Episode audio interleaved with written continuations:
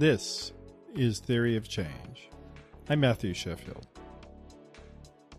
We've got another great program for you today. But before we get started, I just wanted to mention that Theory of Change is part of the Flux Media Network. So go to flux.community for more articles and podcasts about the larger trends of politics, religion, media, and society.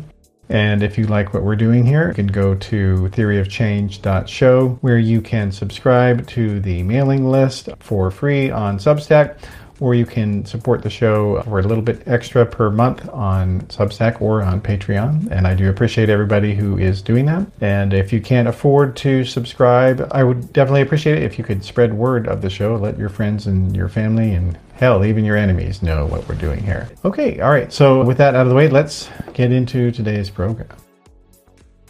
In recent years, we have seen the rise of a new kind of left wing pundit, one whose audience consists almost entirely of right wingers. And there is a good reason for that. Almost every one of these people do nothing but criticize Democrats. And this is despite calling themselves progressives or liberal. This is also a thing that exists in other countries as well, like the UK and Canada, even. There's a long history of this on the political left, and I'm happy to bring on to discuss this with me David Masciotra. He is a writer and author, and he recently wrote a piece in the New Republic that we're going to discuss. And he's also written about this topic over the years. And also, interestingly and relevant to this conversation, he had a libertarian phase as well. So, this is going to be an interesting discussion. Thanks for being here, David. Thank you for having me, Matthew. I appreciate it. All right. Well, so l- let's set the table here. Uh, you wrote a, a, piece last year for CNN in which you talked about the fan fiction left. What did you mean by that? Well, in case any of your viewers don't know, fan fiction is uh, a genre of writing in which fans of a, a, series of novels or a television series or a series of films, could be Harry Potter or The Sopranos, start to write their own stories. Perhaps to continue the storyline of the characters if the program ends or the author announces that a recent installment was the final in the series of novels. So, by fan fiction left, I'm describing a particular breed of American leftists, or at least they identify themselves as leftists. And you're right to say they exist in other countries, but I'm most familiar with American political discourse, who've created a fictional universe in which they live and operate, and they base assumptions that they have on that fictional universe, on those false precepts. So in the CNN essay, I was referring specifically to people who spend all of their time castigating Democrats while claiming they're progressives for the failures of our healthcare system, for the failures of our criminal justice system, for the rising rates of economic inequality, while conveniently ignoring that it is Democrats who, while not perfect, no political party is, are striving to address, mitigate, and even solve those problems, but they're colliding with the obstructionism of increasingly partisan, but also increasingly violent and hateful Republicans. And so there are a few principles of the fan fiction left. For example, when the Supreme Court revoked Roe versus Wade and overturned that decision, you saw certain people like Krystal Ball. She identifies as a left wing populist. She's co host of a program called Breaking Points with a right wing populist. You saw Briahna Joy Gray, uh, former spokesperson for the Bernie Sanders campaign, and several others lambast the Democratic Party for not codifying Roe versus Wade without ever acknowledging that uh, it's Republican appointees to the Supreme Court who voted to overturn Roe versus Wade. It's Democratic appointees to the Supreme Court who voted to preserve it.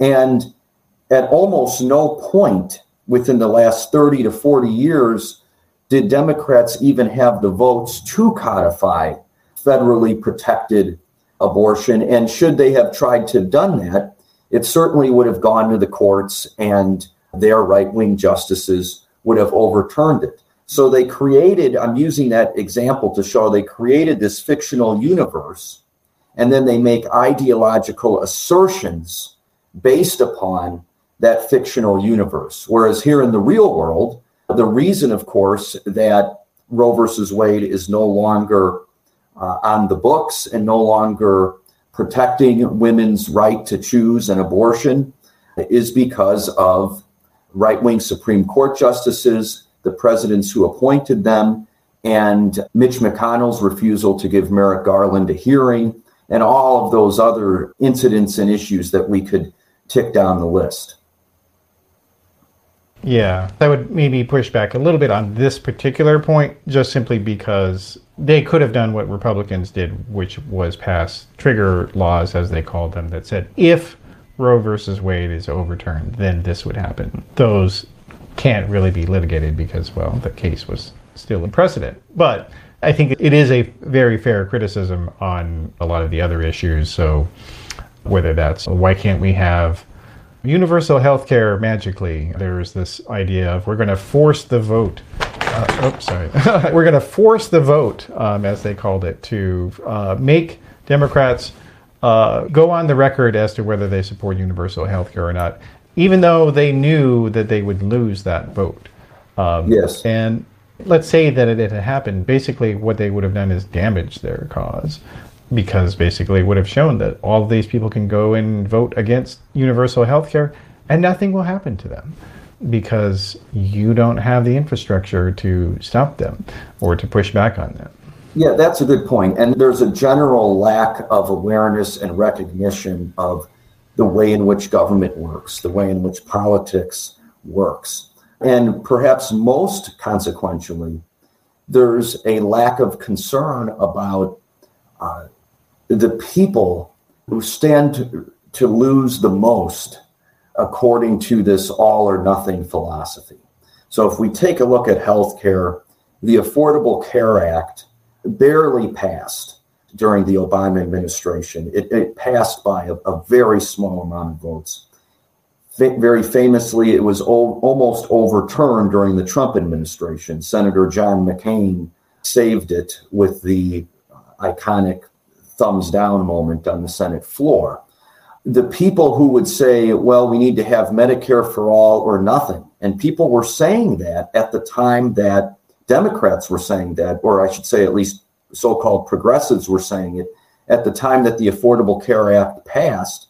They don't even seem to deal with the fact that through the Affordable Care Act, over 20 million Americans gained access to health care coverage for the first time. The Affordable Care Act, while it certainly has its flaws, and while there are certainly still some pretty big cracks in the canvas of the Affordable Care Act through which people can fall, it has literally saved the lives of millions of people.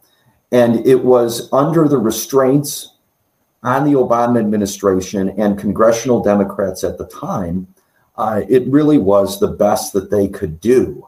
Uh, had they gone for a public option at the time, Susan Collins, Murkowski, and others would have voted against it.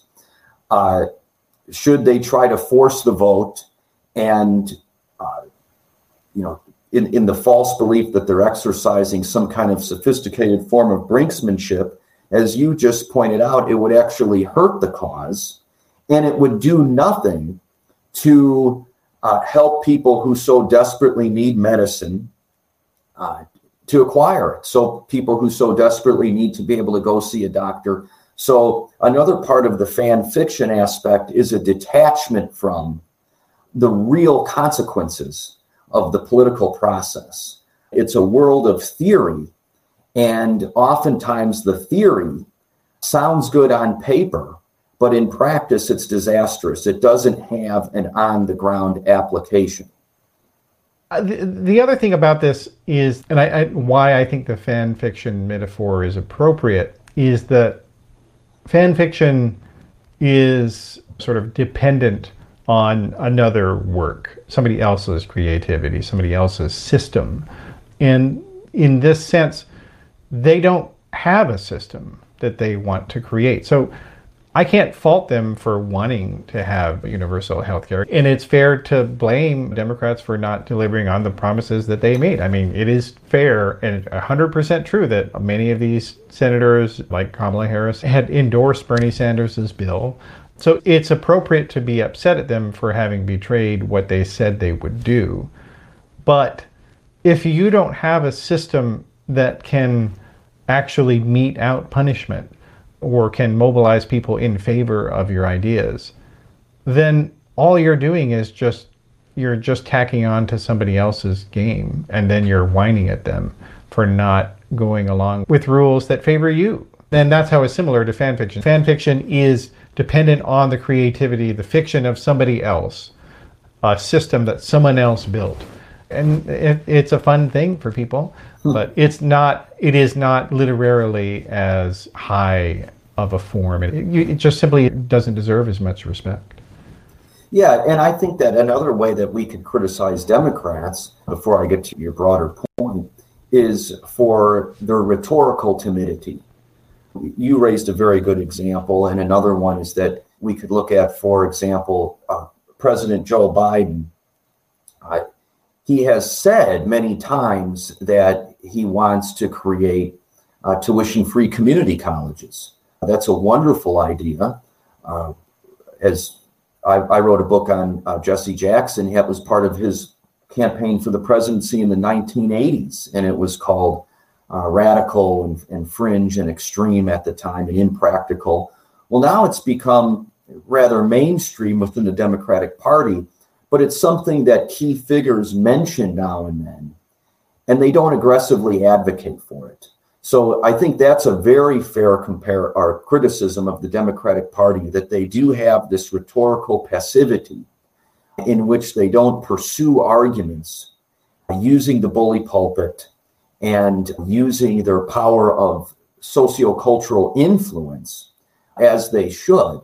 But unless one can actually delineate a strategy, delineate exactly how we get from back to healthcare, for example, the Affordable Care Act barely passing and then barely surviving to creating Medicare for all.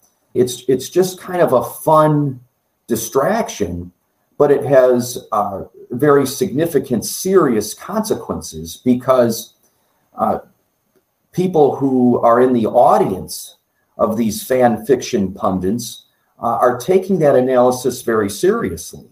And if they turn against the Democratic Party for reasons that are illegitimate and for reasons that are specious, uh, that can have very destructive real world effects because we're in a battle right now for the survival of democracy against a Republican Party that is increasingly extreme, increasingly hostile to democratic norms and institutions, and increasingly willing to either defend or downplay violence as a political instrument of change. And I would return to something referencing Jesse Jackson again. So he's always been to the left of most mainstream Democratic Party figures. But he's put it very simply using a sports metaphor that we do better, we meaning the progressive left, we do better when we can play offense rather than defense. And when, when Republicans have power, whether it's at the state level or the federal level, the best that left of center activists and officials can do is play defense.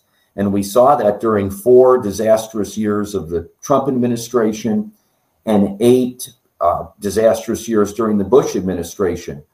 When Democrats are in power, what activists who'd like to see the party move to the left should do, instead of reserving all of their vitriol for Democrats and imagining a world of make believe in which Biden or before him Obama could just wave a magic wand and create transformative institutional change, is start pressuring Democratic Congress people, Democratic senators to adopt more progressive positions and to live up to those promises that they made. And I think the one of the things when you look at a lot of the rhetoric and the people who are spouting this stuff, they don't seem to have a very good understanding of politics. These are people that, I mean, in the case of Jimmy Dore, this is a stand up comedian. You've got people who, by and large, do not have experience winning elections, by and large, do not have policy experience. These are people that politics is more kind of a form of self expression rather than victory. Would you agree with that? Yeah, absolutely. And something rather unfortunate and bizarre has happened in left wing punditry. When I was in high school and college, and George W. Bush was president, there was an anti war movement, and people were becoming, for good reason, highly critical of the Bush administration, particularly his national security policies. The leading pundits on the left were people like, and I mean what some would classify as far left. I don't mean the equivalent of MSNBC today, but it was people like Noam Chomsky and Howard Zinn, people like Michael Eric Dyson, Cornel West, uh, Amy Goodman in Democracy Now! She's still going, but she doesn't seem to have the audience that some of these, like Breaking Points and Jimmy Dore, have. Uh, and these were people, whether one likes Chomsky or Zinn or Dyson, they came from an academic background. They attempted to infuse into all of their work an understanding of statistical evidence, an understanding of government, an understanding of history. And they made substantive contributions to the discourse. But it, you're exactly right that it's almost now become a form of self expression, and I would add to it infotainment. These people are more entertainers than intellectuals. And Neil Postman wrote a book a long time ago with the title Amusing Ourselves to Death. Jimmy Dore is a perfect example of someone who uh, is is a clever wordsmith. He's a clever comedian, and he applies that to a political ecosystem that rewards a short attention span and it rewards uh, binary thinking. So the Democratic Party is either a, a soulless, corporately captured, useless party putting on a false front of progressivism while they secretly make deals with multinational corporations, or they aren't. Whereas the reality is much more complicated. There are Democrats who are much friendlier to multinational corporations than others, but the way in which politics works requires negotiation, it requires compromise, and it often requires gradual change. We have undergone in the past 60 years a series of soft revolutions, namely civil rights for Blacks and Latinos, and for the disabled, and for women, and for LGBTQ Americans. Well, these things happened gradually. And that's another problem with what I'm calling the fan fiction left is they seem to whether they're sincere or not and we can't look inside these people's hearts and minds but they seem to advocate for we need everything right now. And if we don't get everything right now, well, then that in itself is condemnation of anyone working within the system. Well, there are some changes that I wish we could get in their entirety right at this instant. But unfortunately, that's just, it's not how the system works and it's not how history moves in almost any country barring a full scale, often violent uh, revolution. And I don't think anybody is under the impression that the, that that's imminent in the United States. So here again, we return to a point of a general ignorance, whether it's feigned or sincere, of the way that politics works and the way that progressive political change happens.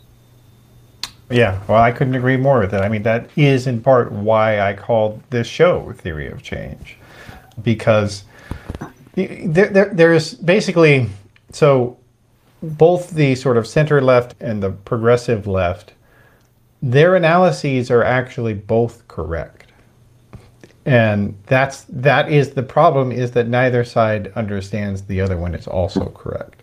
Like it isn't a choice between uh, two one way or the other. They're actually both true. So it is the case that you have tens of millions of people who are disaffected from American politics because they don't have the, they don't have health care they they don't have access to schooling they don't have access to affordable housing these are these and and it's made them rightfully depressed about that one of the great activists civil rights activists bayard rustin he said something that i think is very key to keep in mind he said that we must understand that demoralization in the negro community is largely a common sense response to an objective reality. And he was right about that. But at the same time, he also did understand that if you want to make larger systemic change, you have to have a theory of change. You can't just wish that it were the case. You have to make it be the case. And in that sense, so there is basically lacking a sort of a systemic change oriented progressive movement right now. That doesn't really exist. But and as you talked about in, in your CNN piece last year, uh, you, you mentioned that that was something that George Orwell, the the English socialist, encountered um, in the in the uh, mid 20th century. Uh, as you noted in your essay, so Orwell was a socialist, and but he came to the oh, opinion yes. that the left right. in his area in era in England, they viewed politics as quote a masturbation fantasy in which the world of facts hardly matters. Yes. Yeah, and that's back to your term of that politics becomes a form of self expression. It also becomes a form of deriving a sense of moral satisfaction. George Orwell was a socialist, and he was also someone who understood the evils of totalitarianism and fascism. So he to your earlier point that both the center left and the progressive left are correct, he, by anyone's stretch of the imagination, was was more of a progressive leftist because he was a socialist.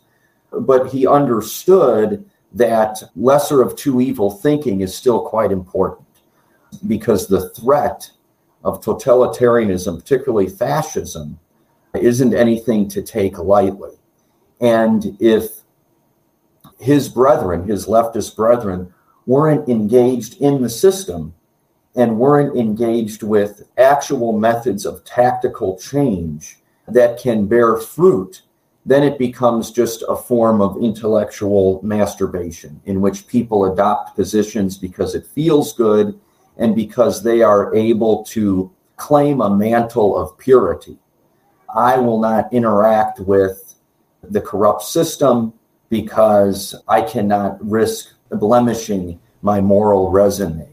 So Orwell was describing that form of distraction that isn't really political, but it becomes a substitute for that which is political. Aristotle defined politics as that which relates to the collective, relates to the community.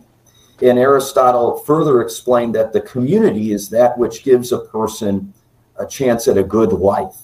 So if one is not directly participating in that which can improve the community, then one isn't participating in politics. To your point, I have plenty of reasons for demoralization. I mean, I agree with you. We have, Whitney says hello, I suppose. We have this living in this armed madhouse where gun violence threatens presumably all of us when we're in a grocery store or an entertainment venue or a school. We have continual disparities that cost people their lives in healthcare and in our macro and micro economies. We have an education system that routinely fails to provide even an adequate education to the poorest of the poor and often the working class as well. But here's another point that I would add. part of how the fan fiction left is able to thrive, and the Jimmy Dores and others, is a commitment to, through omission, denying that any progress has occurred uh, in our lifetimes. Uh, despair immobilizes people. Uh, to, to, refer back to that Rustin quote, uh, despair uh, freezes people when they're trying to take action. Hope enlivens people, and oftentimes the genesis of hope is the acknowledgement of the progress that we've already made and the lives that have improved as a result. So if we just look in, in my lifetime, I mean, we went from the idea of gay marriage seeming like something only a psychotic would advocate to now the law of the land. And despite some right wing objection to it, I'm sure, uh, pretty much mainstream in most of the United States, pretty much taken for granted. We have the Affordable Care Act, which I already mentioned, giving millions of people access to health care for the first time. We have women continually, even though there are so many sexist obstacles that still exist, continuing to amass more opportunities and more positions of leadership. We have racial minorities, despite the horrors that we could see on television with police brutality and other concerns, running major cities of the United States and uh, becoming a cultural force of insight and awareness from everything from the entertainment world to athletics and then all the way into the educational system. And so much of what we're seeing right now in states like Florida and Tennessee and Texas, whether they're banning books or banning drag shows, is a backlash to the United, a United States of America that is rapidly changing. And through the, that rapid change, finding political, educational, cultural, and financial ways to include more people and to broaden liberty and prosperity so that the full polity of the United States uh, has opportunities to exercise citizenship and to contribute to the making and molding of our society. So, another I, characteristic that you could identify the fan fiction left is just the continual of denial, even if it's through omission, of any progress that has occurred. When the progress is transpiring all around us, and we should be seeking opportunities to build on that progress, to enlarge and expand it, rather than acting as if we have an all or nothing binary choice. Because if we're doing that, then we're committing the offense that Orwell so colorfully put. We're just in an act of political intellectual masturbation. It's something that makes us feel good in the moment. It's, it's counterproductive to the aims of uh, the progressive movement. Mm-hmm. Well, and I guess they also will sometimes do the opposite viewpoint about change, and that is to think that it's inevitable, to think that, well, you just have to put this out there and then it'll win because the people agree with it, and so therefore it will win. Well, that's not how politics works. Change is not inevitable. We've come a long way, but it also was through effort it wasn't through waving a magical wand. Yeah, it was from powerful social movements led and staffed by committed people who oftentimes uh, risk their lives and risk their livelihoods in service of change. And I wrote a book about uh, one of those civil rights leaders, Jesse Jackson.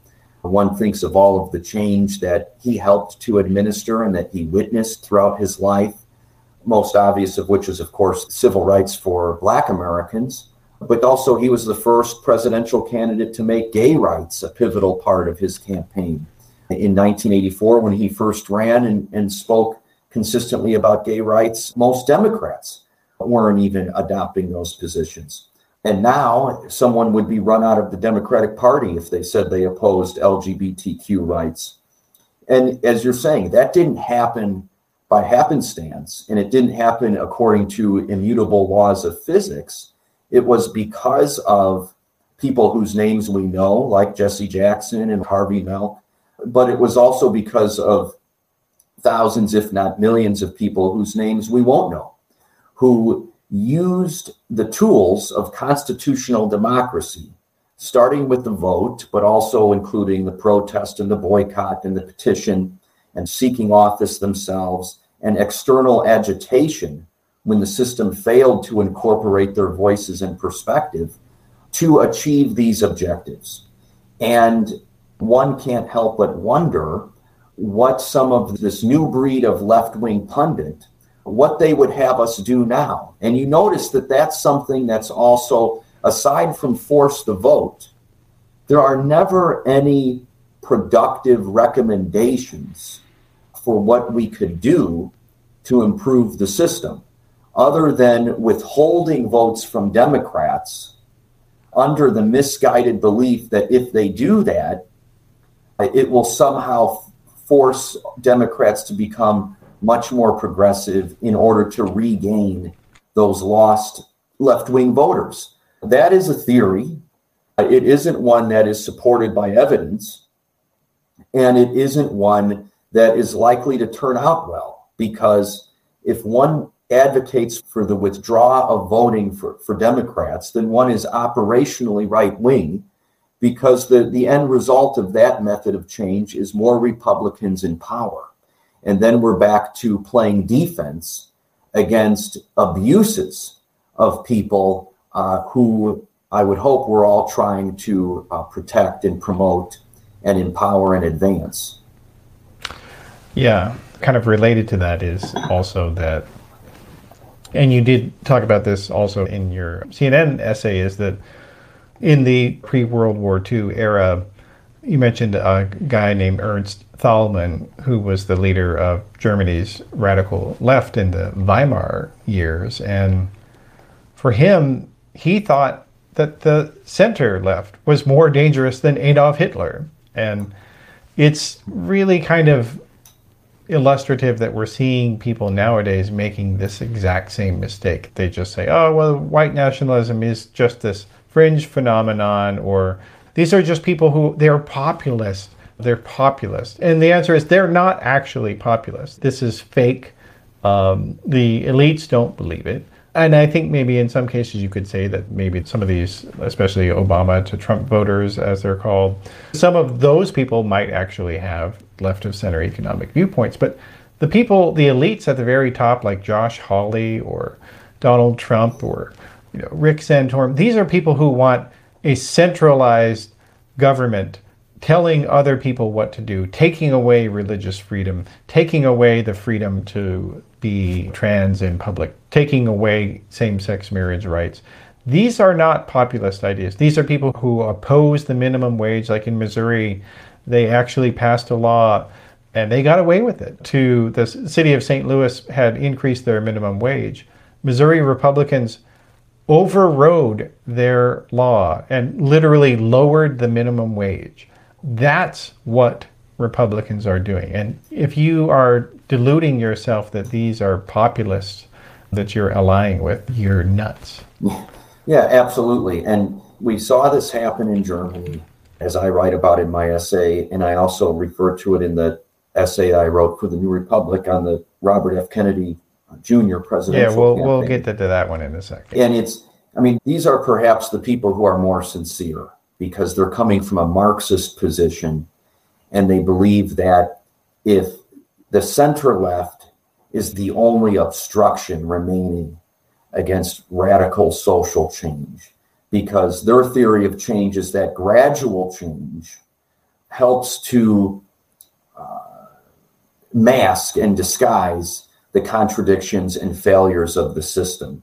So if you remove those who are advocating for gradual change and those who are achieving gradual change from power, then the contradictions of this, it will heighten the contradictions of the system and the masses will see it. And then suddenly they'll realize that capitalism is the problem and we'll have a revolution in the streets. That didn't work out so well for Western Europe and the rest of the world. And it wouldn't work out so well now because, as you're saying, the Republicans have taken a pretty dangerous turn. I'm not sure if it's a turn, but it's more of an acceleration. They always had these elements within their party, but they've accelerated in that direction. And it, perhaps it's one doesn't miss the water until the well runs dry. But if you think things are bad now, even the decadent status quo is preferable to fascism. This is not populism that we're seeing. It's not conservatism any longer, but it is a form of fascism, neo fascism. And if one isn't comfortable with that term, well, then it's at least autocracy or authoritarianism.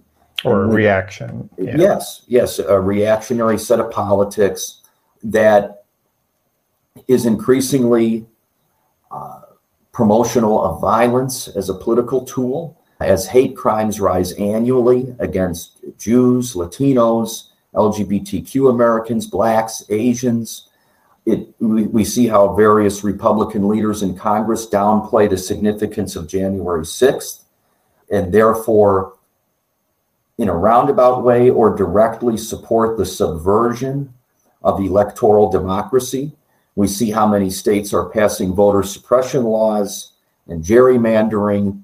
So, all of these Americans who uh, constitutional democracy, despite its flaws and despite its need for improvement, has begun to represent and empower, have their political autonomy, and in some cases, their lives on the line if this dangerous extremist right wing movement continues to gather force and gain power.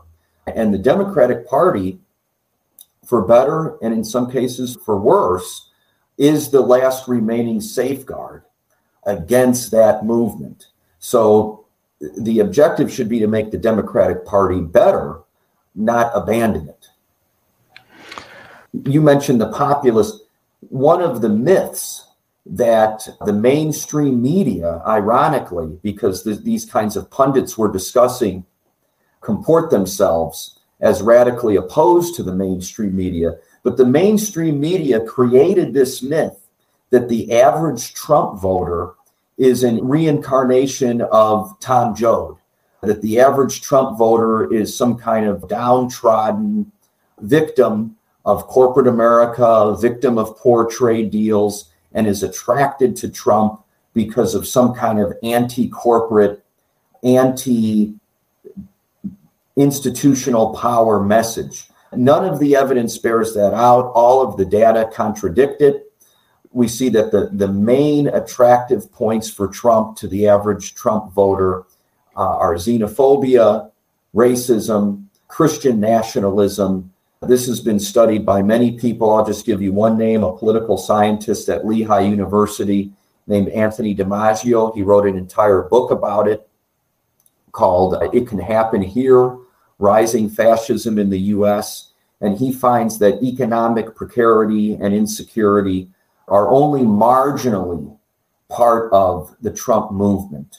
Rather, it's mainly fears of demographic change and anger and hostility towards racial diversity and the increasing secularization uh, of the United States. So that's what we're dealing with if these people uh, continue to win. Yeah.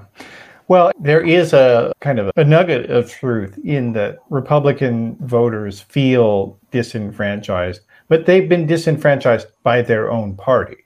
Mm-hmm. That's who did it to them. Like if you look at rural areas in America, they do not have infrastructure, they don't have good schools, they don't have uh, good college opportunities for people they don't have health care in many of these states. They haven't expanded Medicaid under the Affordable Health Care Law.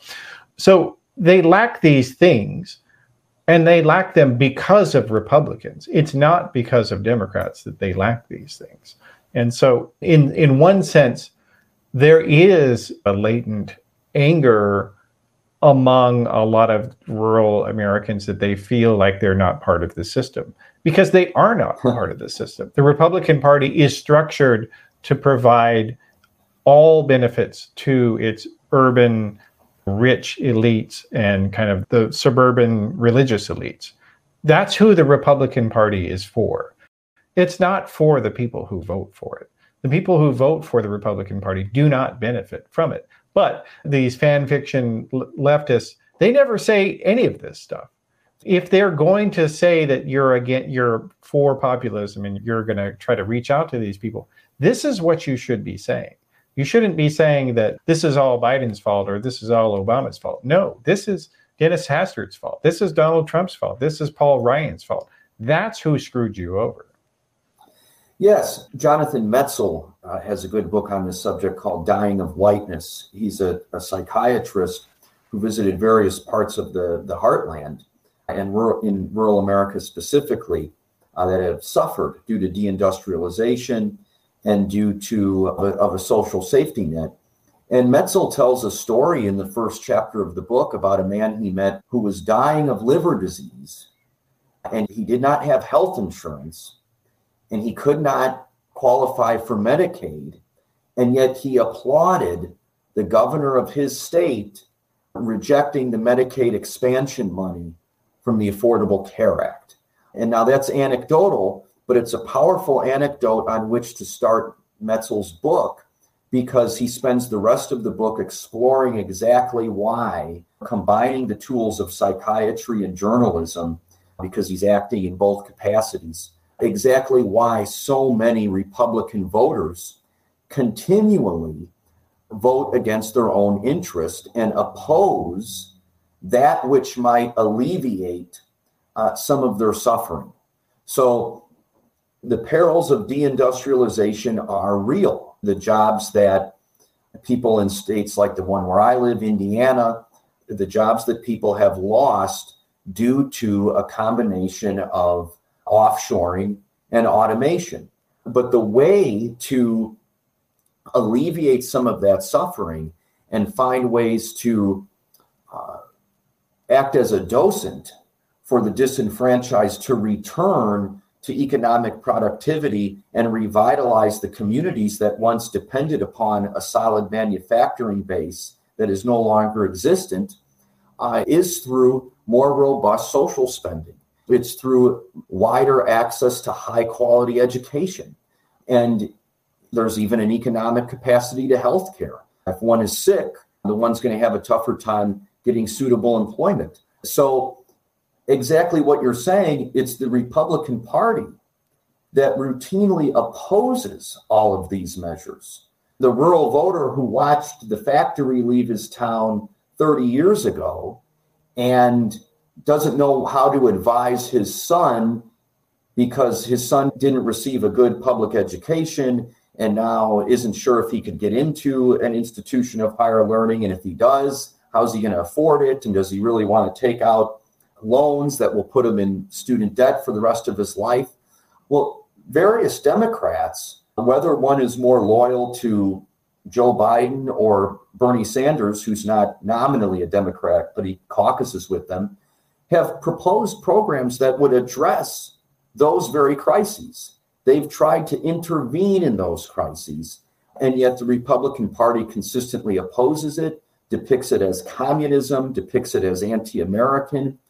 And we know why so many of those voters drifted to the Republican Party. Lyndon Johnson said it when he signed the Civil Rights Act that he lost the South forever. John Kennedy said it even before him when Southern Democrats began to turn on him because of his address on civil rights from the Oval Office. He said it cost him the support of his economic agenda. And then we also know, and you might be able to speak to this with more authority than I can, given your history, we also know that racism was central to the formation of the religious right as a political force because it wasn't abortion and it wasn't gay rights that entered the religious right into the political arena. It was opposition to President Carter because he began going after segregation academies in the South, Christian schools that were forbidding uh, enrollment from non white students.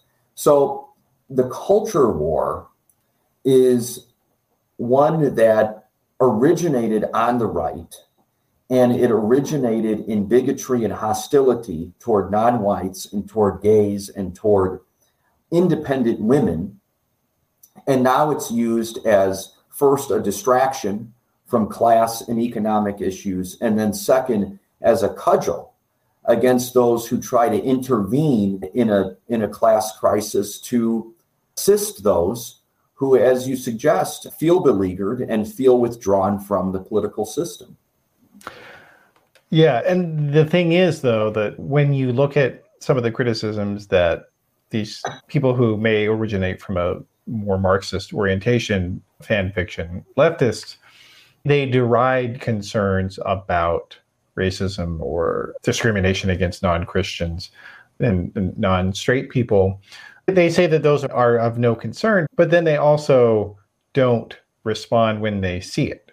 And basically, it, it ends up with a net dynamic that uh, you're telling people this stuff doesn't matter, but then you also aren't telling them that they're being manipulated. That's how you tell them that this stuff shouldn't matter to you uh, because it's a tool of manipulation. That's why it doesn't matter. Uh, the, the reality is there are so few transgender people in the United States, for instance, that you could pass a law that uh, every trans person gets $100,000 in cash.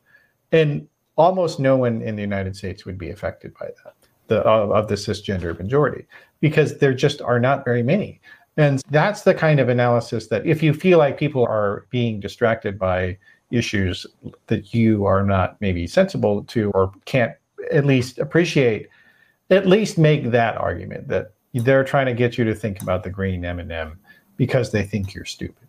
Yeah, there's a great story uh, in my book, I Am Somebody Why Jesse Jackson Matters, about when Jackson was running for president. And he won the support of many white family farmers in states like Iowa and Missouri at the height of the family farm crisis in the 1980s.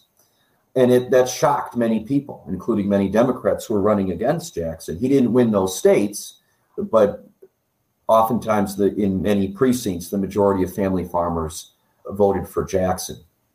I'm not sure if that would happen now, given the influence of Fox News, which didn't exist then, and right wing media in general. But there's one farmer who was speaking to some friends and neighbors who they just they were outraged that he would vote for Jackson and they were essentially saying they couldn't vote for someone like Jackson, black civil rights leader, and they were opposing Jackson based upon racism and social resentment. And this farmer said, Would you rather have a white enemy in the White House or a black friend.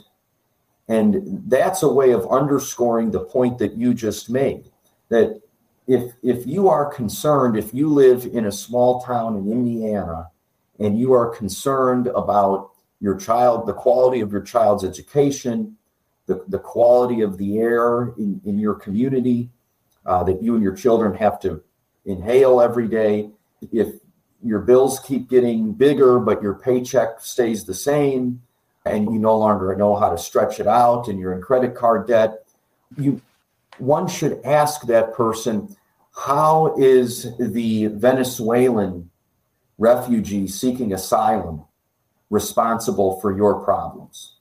And how is beating up on that Venezuelan refugee seeking asylum going to help you make your bills next month or help you get your medicine if you get sick and right now you're uninsured?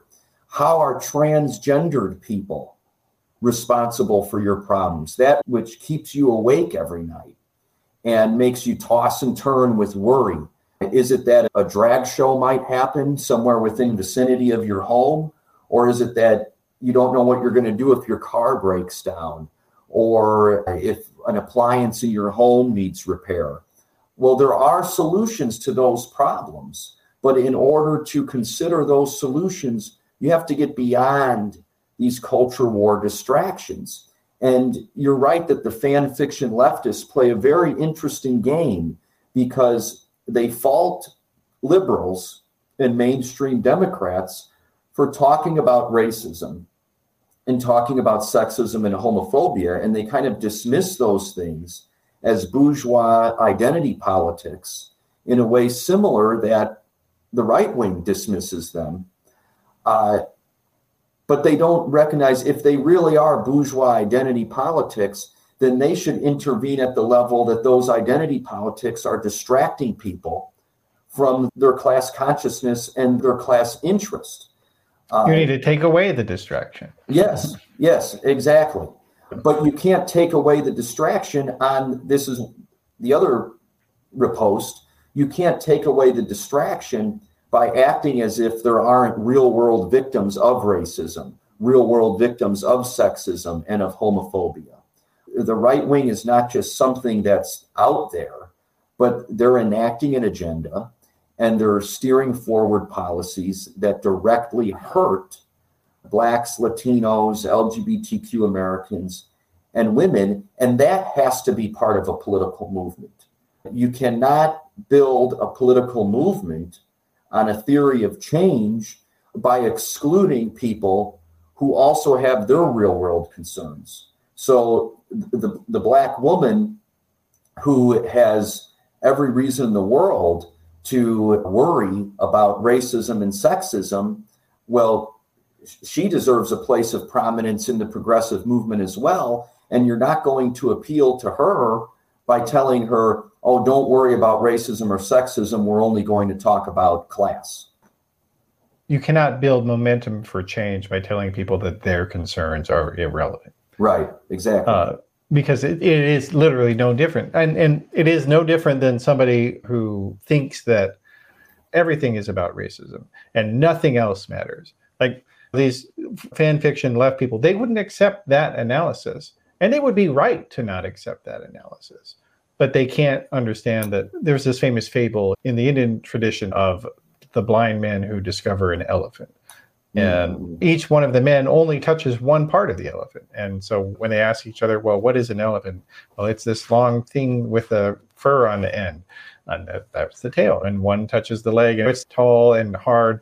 That's like a pillar. And that was the leg and so it's getting people to understand that look just because something may not directly impact you or you haven't experienced it it doesn't mean that it's not real yeah and and and we do see it with a lot of these fan fiction pundits there are a couple of exceptions but you mentioned that at the beginning of the program that they adopt a left-wing posture but their audience is comprised almost entirely of right wingers the audience is also heavily white and heavily male.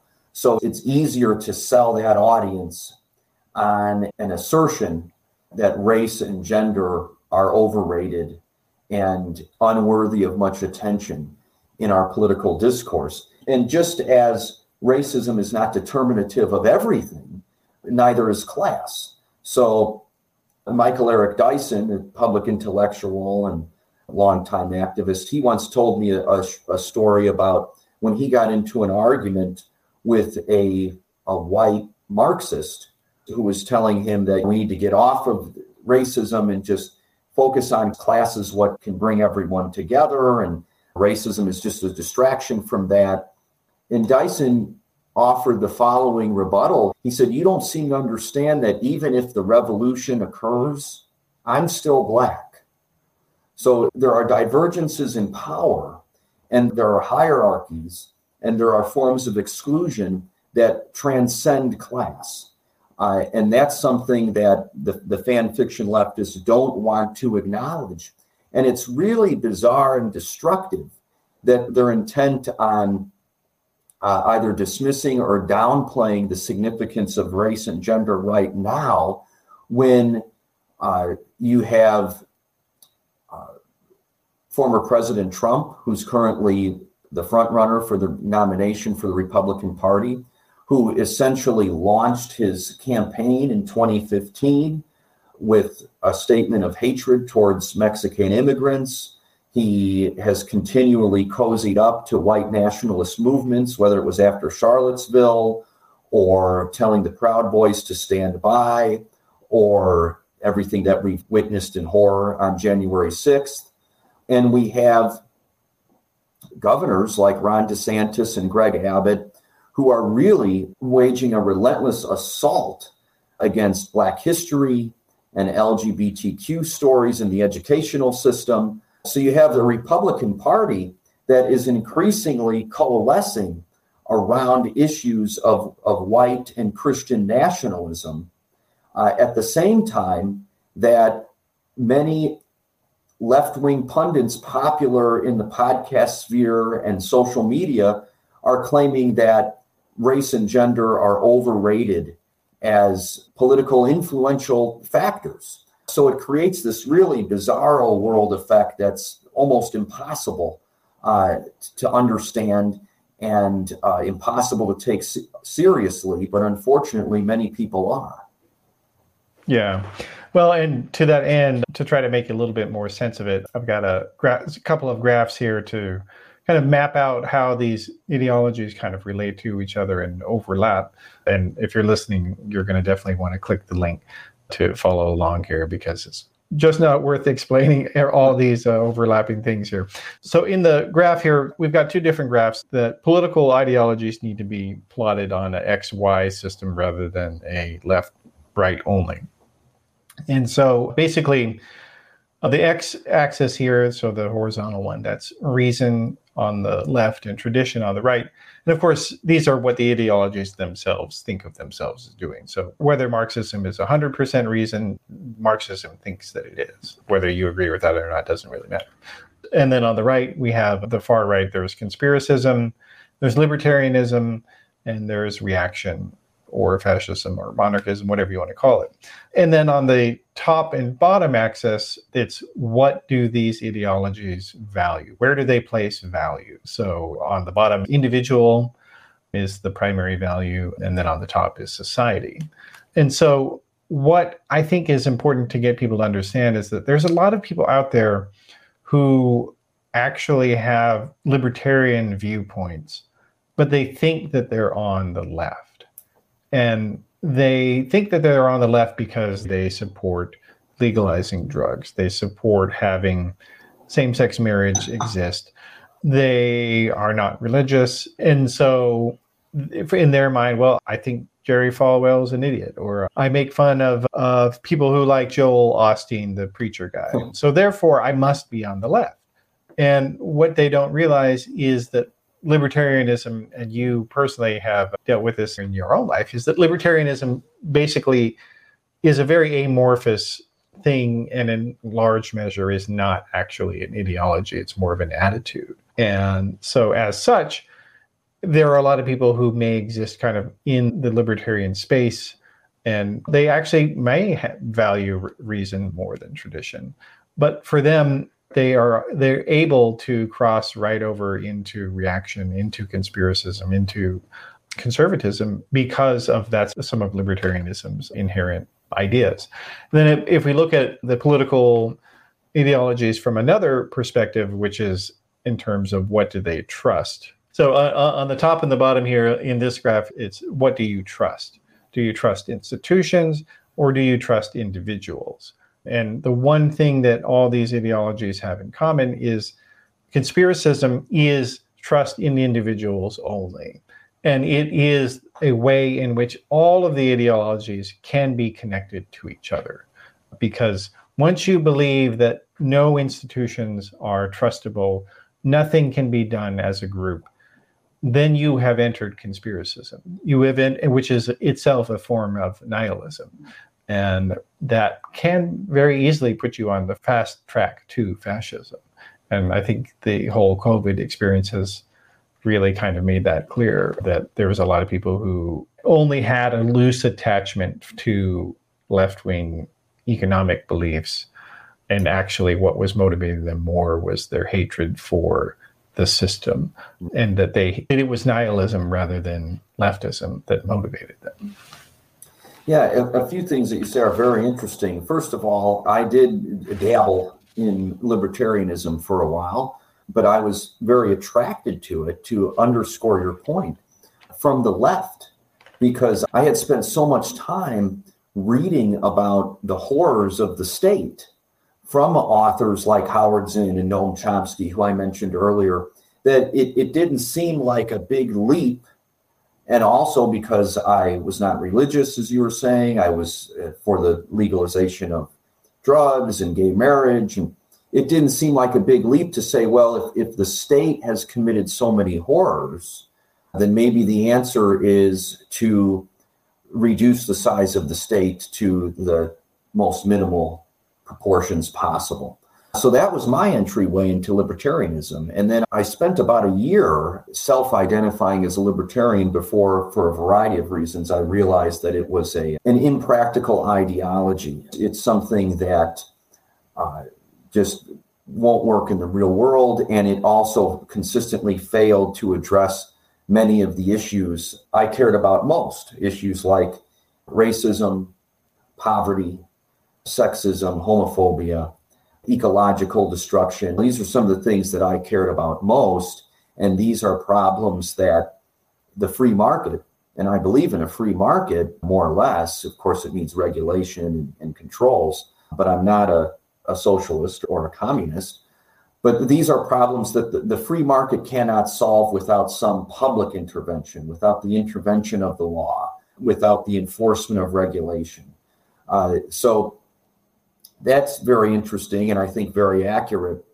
Uh, but when you talk about this hatred of the system, uh, that is something that's become increasingly uh, dangerous. Uh, and, and this is something that is beginning to forge a new alliance, a new kinship, because you could see on those graphs how close they are to each other of the far left and the far right.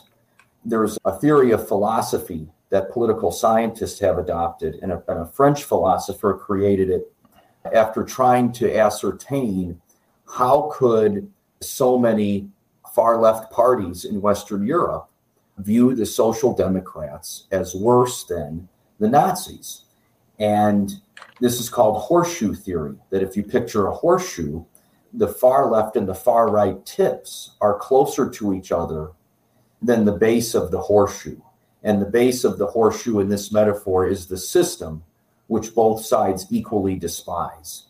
Uh, and we're seeing some of that occur and develop right now in the United States with certain leftist pundits who are often, with a different vocabulary, parroting the same criticism of the system as people like Steve Bannon and Tucker Carlson.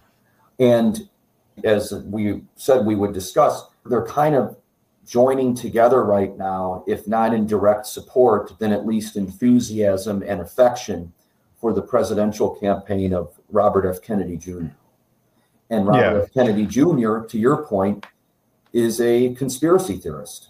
We can't trust any vaccines because of the corruption of big pharma. We can't trust the medical establishment, whether we're talking about the CDC or the NIH or the medical school at Indiana University, because they've been bought and paid for by big pharma.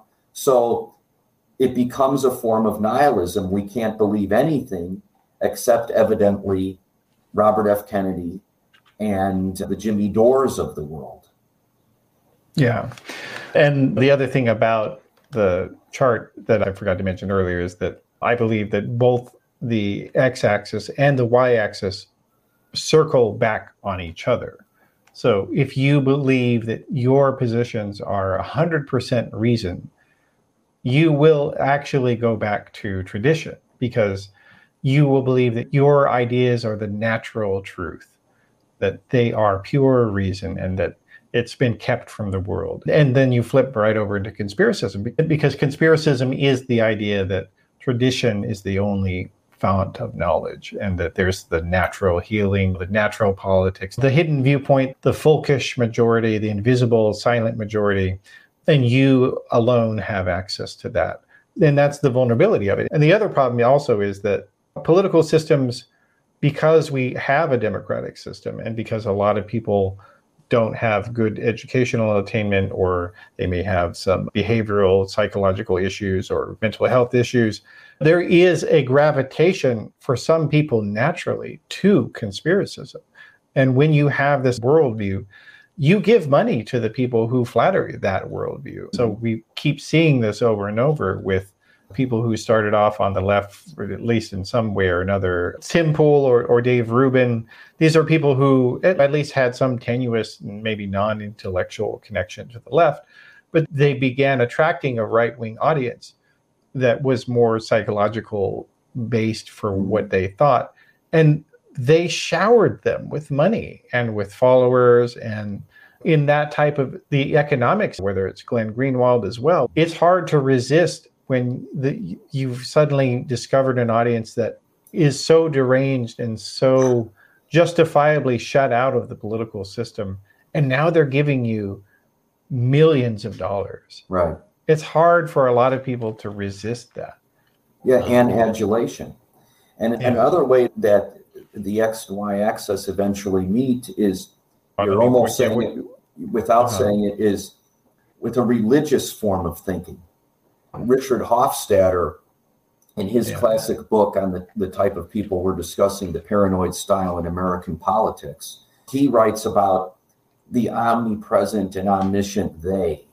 There are people who develop this paranoia that they, a pronoun referring to some kind of coordination between every system of power, is going to destroy our lifestyle, destroy our values, and they are everywhere. Well, you are a Mormon. I was raised Christian.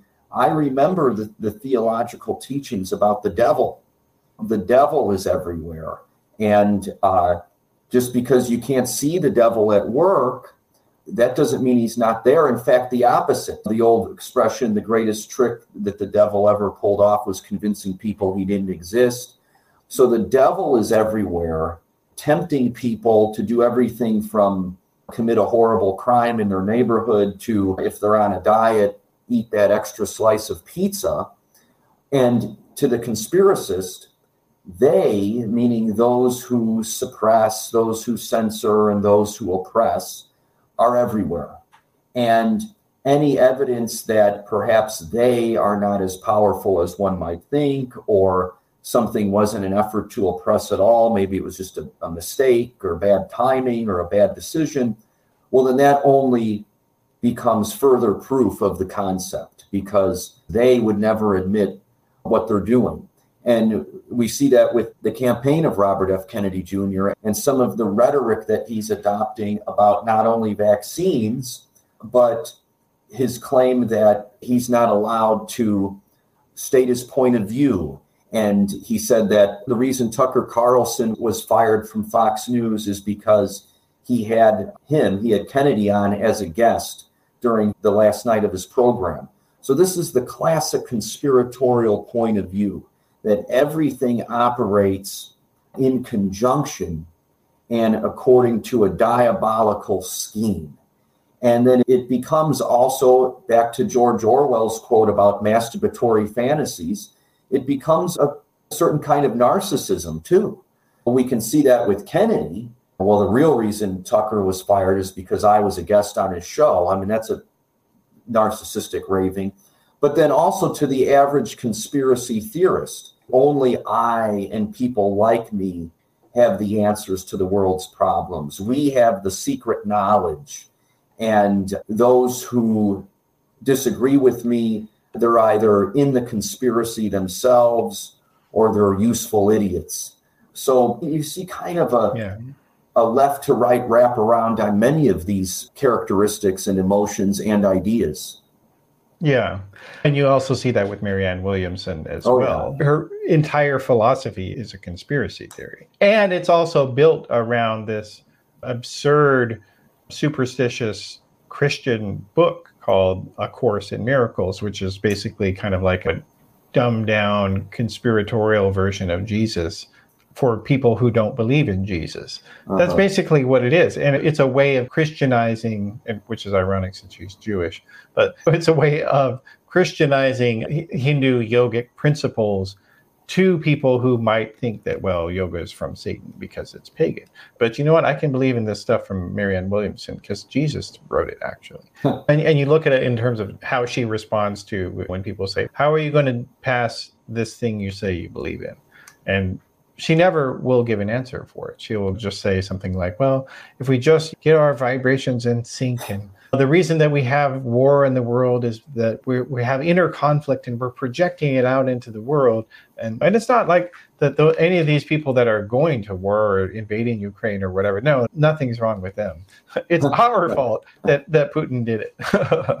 Yeah, and that's become a big position in this fan fiction left world that US and NATO provoked Putin into invading Ukraine, and therefore efforts to provide aid to the Ukrainian cause of self determination, those are what's keeping the war going, not Putin's aggression. Now, there's a serious debate to have regarding how much aid do we give to Ukraine? What kind of limitations do we put on that aid? Of course, it shouldn't just be a blank check, but to to claim that somehow the instrument of provocation that forced Putin to start massacring innocent people in, in his attempt to conquer an entire country uh, j- just shows you this fictional universe that they occupy.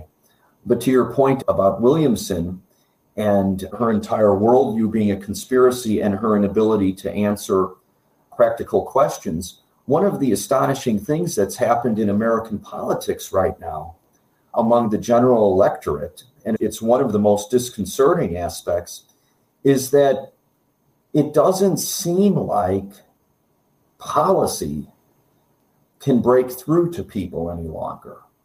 If our topic was different today, I'm sure you and I could discuss at length things that we think the Biden administration has done well and makes them worthy of praise, and things they haven't done well and why they're worthy of criticism.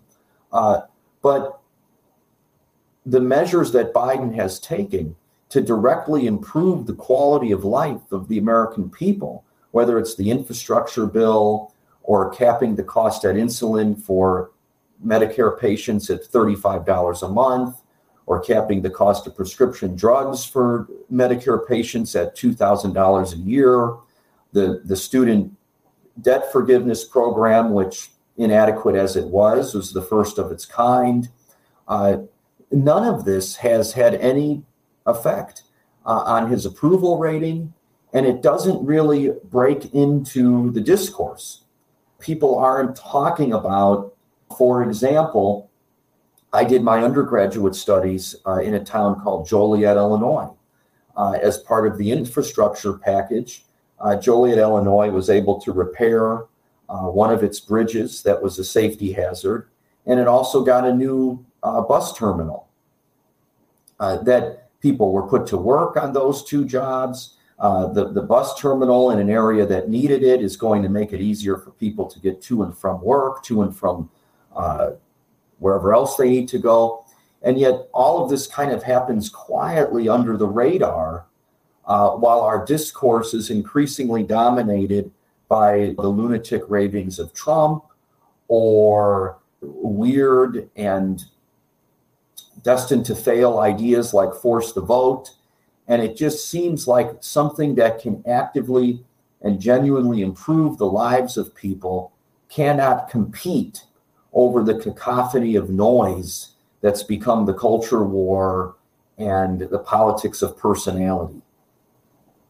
Yeah, and I think that's unfortunate, but it does underscore that again, and this is an area that both the center left and the progressive left don't understand is that when you look at the political economy of the left and the right, for the right, media is integral.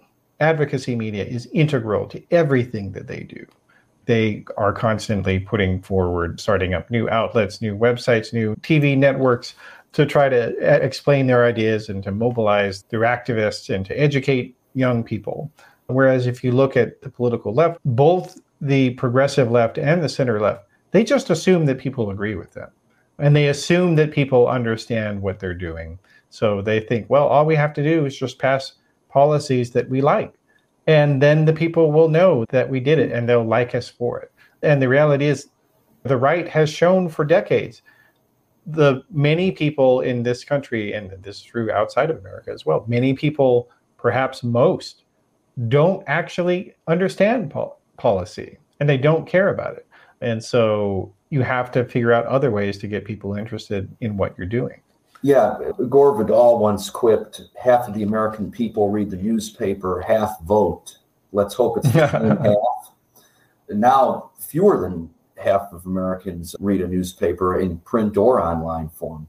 But that's the thing. You're entirely right. Democrats and, and progressives more broadly seem to assume and operate according to the assumption that the typical American voter subscribes to the New York Times and listens to NPR every morning and afternoon during their commute, and that they're making very sophisticated policy driven decisions when they enter the voting booth, whereas that's not the case at all. Their politics is unfortunately, because I think it would be better if it was more reasoned and intellectual, but it's a very emotionally driven activity.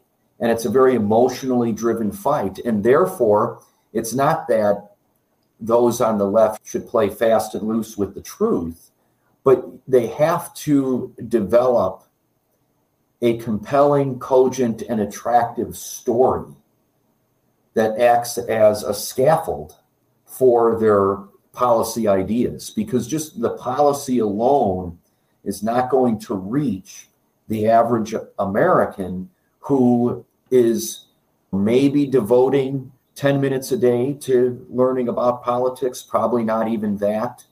So you have to find ways to communicate with people that uh, allow them to connect what they're feeling to a reality that's more intellectually verifiable. And all of the great change makers in the history of the United States were excellent uh, were excellent communicators. Perhaps the most famous speech in American history is the I Have a Dream speech.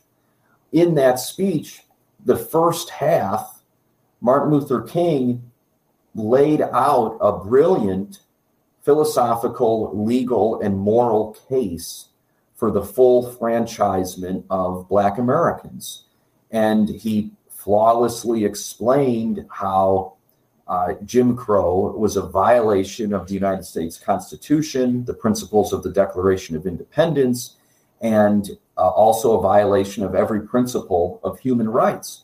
Uh, but that's not the part of the speech that most people remember because that wasn't part of the speech that was most effective. It was once he developed this soaring, emotive, and emotional, charismatic part of the I Have a Dream refrain that he was really able to connect with people. So it's not just the content, but it's also the packaging. And any theory of change that will succeed, it depends upon language that enlivens the imagination. The imagination is critical to social change.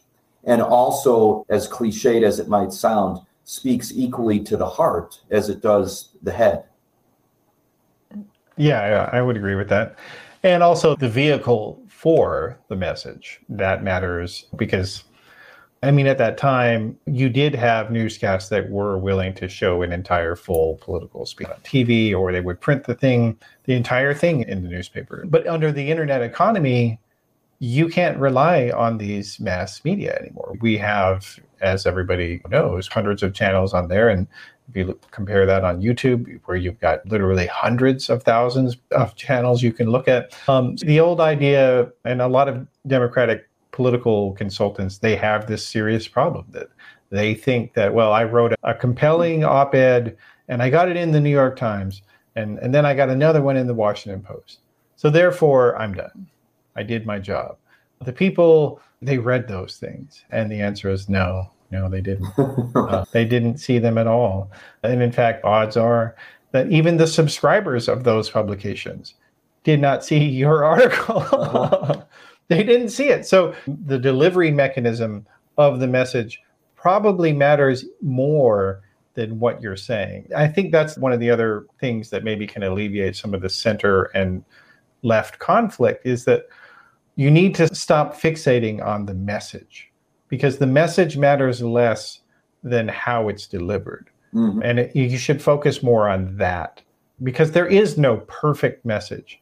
And this was something that I had to experience on my own. Part of what made me leave Republican politics was that I was writing a book trying to say this is how Republicans can do better at politics mm-hmm. and they should follow my ideas. But in the course of writing it, and I had a publisher and all that, in the course of writing it, I discovered, I realized this could be as great of a book as my publisher and my editor is saying it is, but it actually wouldn't matter because I'm telling these reactionary Christians You need to ease off the Christian supremacism. Mm. You need to accept that lesbian and gay and bisexual people have a right to exist and to marry each other. That none of those things would have mattered to them because they think their ideas are from God. So I could have had, to use Donald Trump's phrase, all the best words. I could have used all the best words to phrase my argument. And it actually wouldn't have mattered because the audience wasn't going to be receptive uh, to it, regardless of what I said. And what matters more is the, the vehicle for delivering that message to find the audience who will hear it. Yeah, and in some ways, you're speaking the language of Marshall McLuhan, who very famously said that the medium is the message. And McLuhan also talked about how eventually technology would become extensions of our nervous system, that it would become part of who we are, and it would commingle with our thoughts and our behavior. And we see that in, to, to a very large extent with the smartphone. But the medium is the message is, is essentially means that the medium that delivers a message is more important than the content of the message because the medium is what most powerfully impacts the way that people receive and perceive a message and the expectations that they have for future messages that they'll get through that medium. Now, what you're saying about your own experience writing this book is very interesting uh, because we're increasingly seeing, especially among the, the right wing, a, a sense of certainty that's impervious to any set of facts. And this is another mistake that uh, Democratic and progressive messengers make. The, the fact check as a, as a journalistic tool uh, is important, and CNN should fact check on the air. The New York Times should run fact check reports because you can't let people just lie with impunity or even with the best intentions mislead people because they've made a mistake on the air. However, it seems that Democrats and progressives for a long time they had this naive assumption that the fact check would destroy the lie. Karl Rove a, a Machiavellian manipulator when he orchestrated the Swift Boat campaign against John Kerry, questioning John Kerry's military service and his Vietnam War record. He had done that for two reasons. He said that, first of all, you should attack your opponent on his strength, not his weakness. You don't have to attack his weakness, but attacking his strength can be much more effective. But pertaining more to our conversation, Rove said that once it's out there, even if it's disproven, just the fact that it's out there and people are talking about it, it will inflict damage upon the Kerry presidency. It's like if a public debate emerges that you're a bank robber, even if you're not a bank robber, that's going to damage your reputation. So that's another way of underlining this point you're making about how the message isn't as important as the medium.